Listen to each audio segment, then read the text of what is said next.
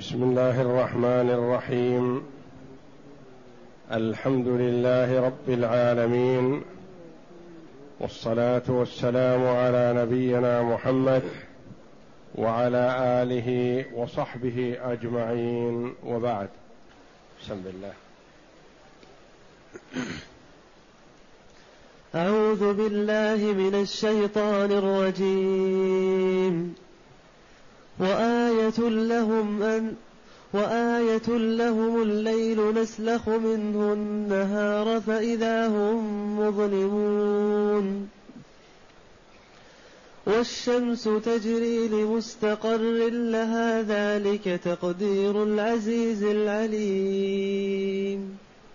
هاتان الآيتان الكريمتان من سورة ياسين فيهما الاستدلال على كمال قدرة الله جل وعلا، وأن القادر على ذلك قادر على إحياء الموتى، والقادر على ذلك هو المستحق للعبادة وحده لا شريك له.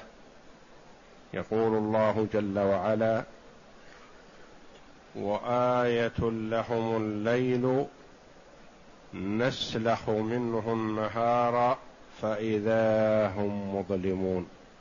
من يستطيع أن يفعل ذلك غير الله سبحانه وتعالى؟ آية لهم علامة ودلالة على قدرة الله جل وعلا. الليل نسلخ منه النهار فإذا هم مظلمون، فجأة.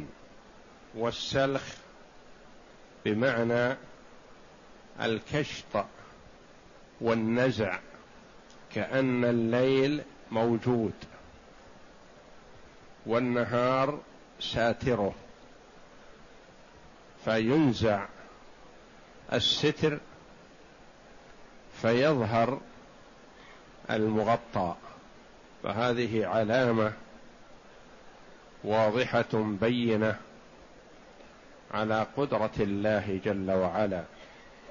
فشبه الليل بالشيء المغطى ثم يسلخ، يزال الغطاء فيظهر المغطى. ومثل سلخ الشاة نزع جلدها. فإذا هم مظلمون يعني داخلون في الظلام، ويقال مظهرون داخلون في الظهيرة. قال بعض العلماء: يفهم من هذه الآية على أن الليل هو الأصل وهو الأول، لأن المغطى يكون موجودا قبل الغطاء، والمغطى الليل والغطاء النهار. والليل والنهار آيتان عظيمتان من آيات الله جل وعلا في تقلبهما واختلافهما وزيادة وزيادة أحدهما على الآخر ونقص الآخر، ثم العكس، يزيد الناقص المنقوص منه وينقص الزائد بإذن الله، ويستمر ذلك طوال العام ولا يختلف يوم عن يوم. فاليوم المصادف لكذا في السنة لا يختلف عن السنوات التي قبله والسنوات التي تأتي بعده، وذلك بتدبير العليم الحكيم جل وعلا. وزيادة الليل على النهار وزيادة النهار على الليل في أيامها باستمرار هذه الزيادة، نصف درجة، ثلث درجة، خمس درجة، سدس درجة، وهكذا. وتلك آية عظيمة من آيات الله جل وعلا يدركها العباد ويشاهدونها ويعقلونها. ثم قال جل وعلا: والشمس تجري لمستقر لها. والشمس، الواو حرف عطف، والشمس يصح أن تكون من عطف المفرد على المفرد. وآية لهم الليل نسلخ منه النهار والشمس، يعطف الشمس على الليل من عطف المفرد، ويصح أن يكون من عطف الجمل، أي وآية لهم الليل نسلخ منه النهار وآية لهم الشمس تجري لمستقر لها.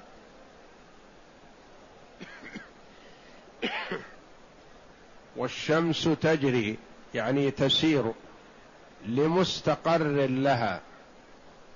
لمستقر لها، اللام هنا يصح أن تكون بمعنى إلى، تجري إلى مستقر لها.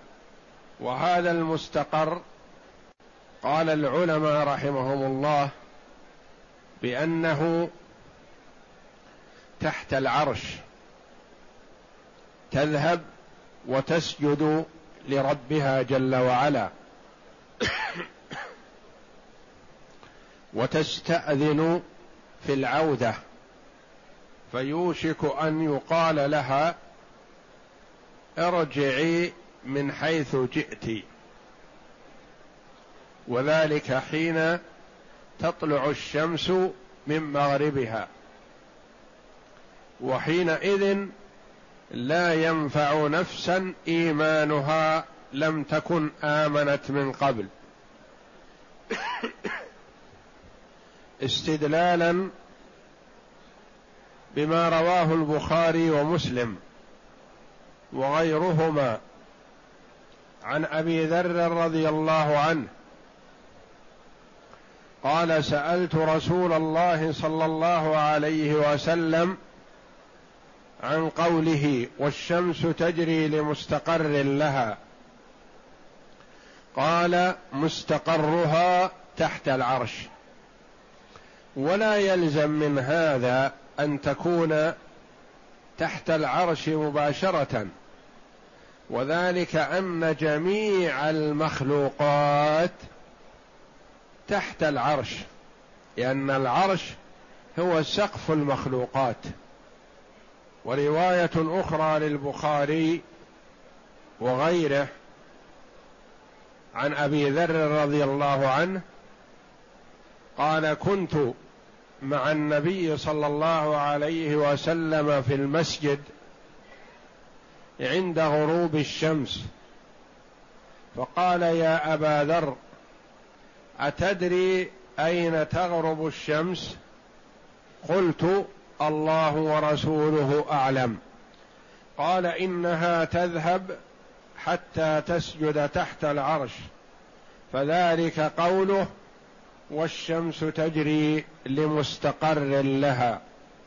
وفي لفظ آخر لأهل السنن أن النبي صلى الله عليه وسلم قال: يا أبا ذر، أتدري أين تذهب هذه؟ قلت: الله ورسوله أعلم. قال: فإنها تذهب حتى تسجد بين يدي ربها، فتستأذن في الرجوع فيأذن لها، وكأنها قد قيل لها: اطلعي من حيث جئت، فتطلع من مغربها. ثم قرأ: ذلك مستقر لها. وذلك قراءة عبد الله. وأخرج الترمذي والنسائي وغيرهما من قول ابن عمر نحو ذلك. فقيل المراد بمستقرها تحت العرش، وأن الله جل وعلا يجعل فيها ما يشاء من الإدراك فتسجد وتستأذن فيؤذن لها ويوشك، يعني يأتي اليوم الذي لا يؤذن لها وإنما يقال لها أرجعي من حيث جئتي، يعني من المغرب، فتطلع من المغرب.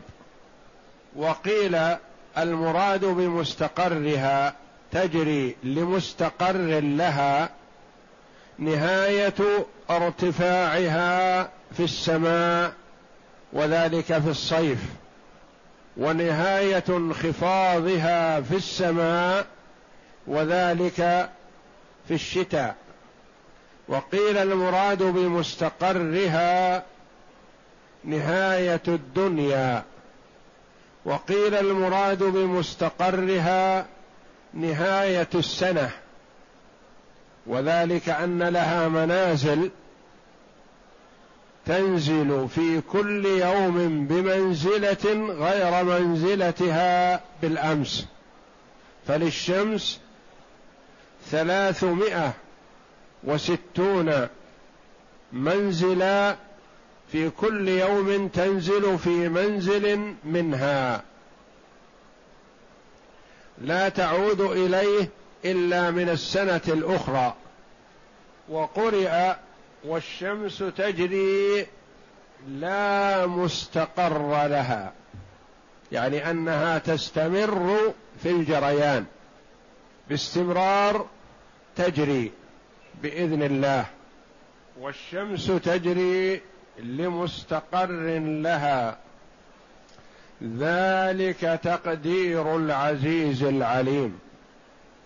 ذلك أي هذا الجريان تقدير العزيز القوي الغالب العليم بأحوال عباده وأحوال خلقه وتصريف أمور الكون جل وعلا تصريفا منتظما لا يختلف، باستمرار بإذن الله جل وعلا. ذلك تقدير العزيز العليم الذي أحاط علمه بكل شيء. ذلك أي ذلك الجري على ذلك الحساب تقدير العزيز العليم. قال بعض المفسرين ويحتمل أن تكون الإشارة راجعة إلى المستقر، أي ذلك المستقر تقدير الله جل وعلا تقدير العزيز العليم، أهو نهاية الارتفاع مع نهاية الانخفاض، أم هو نهاية الدنيا، أم هو نهاية السنة، أم هو نهاية مسيرها في اليوم والليلة، الله أعلم بذلك. والشمس تجري لمستقر لها، فهي آية عظيمة. والشمس والقمر والليل والنهار آيات عظيمة من آيات الله جل وعلا، تدل على كمال قدرته وكمال حكمته وكمال علمه جل وعلا بكل شيء. فمن هذه بعض آثار قدرته وعلمه وحكمته، هو المستحق جل وعلا للعبادة، ولا يستحق غيره شيئا من أنواع العبادة. فمن صرف شيئا من أنواع العبادة لغير الله فقد كفر وأشرك بالله وظلم نفسه وتجاوز الحد في الظلم، وهو لا يضر الله شيئا وإنما يضر نفسه. والشرك في هذه الأمة كما قال النبي صلى الله عليه وسلم: أخفى من دبيب النملة السوداء على الصخرة الصماء في ظلمة الليل. قد يقع الإنسان في الشرك وهو لا يشعر ولا يدري، فعلى المرء أن يتنبه وينظر في أمره، فإن كان على حق فيسأل الله جل وعلا الثبات عليه والاستقامة والاستمرار عليه، وإن كان على باطل فيصحح حاله قبل أن ينتقل إلى ربه.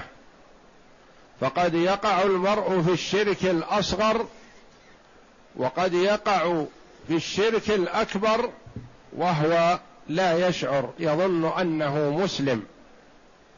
فمن توجه إلى غير الله جل وعلا في أمر من الأمور التي تطلب من الله جل وعلا، فبتوجهه لغير الله يكون قد كفر بالله. إذا طلب المدد من صاحب القبر أو الضريح أو الولي أو من يزعم أنه له تصرف أو له عمل في الكون، فذلك كفر بالله جل وعلا وشرك أكبر مخرج من الملة.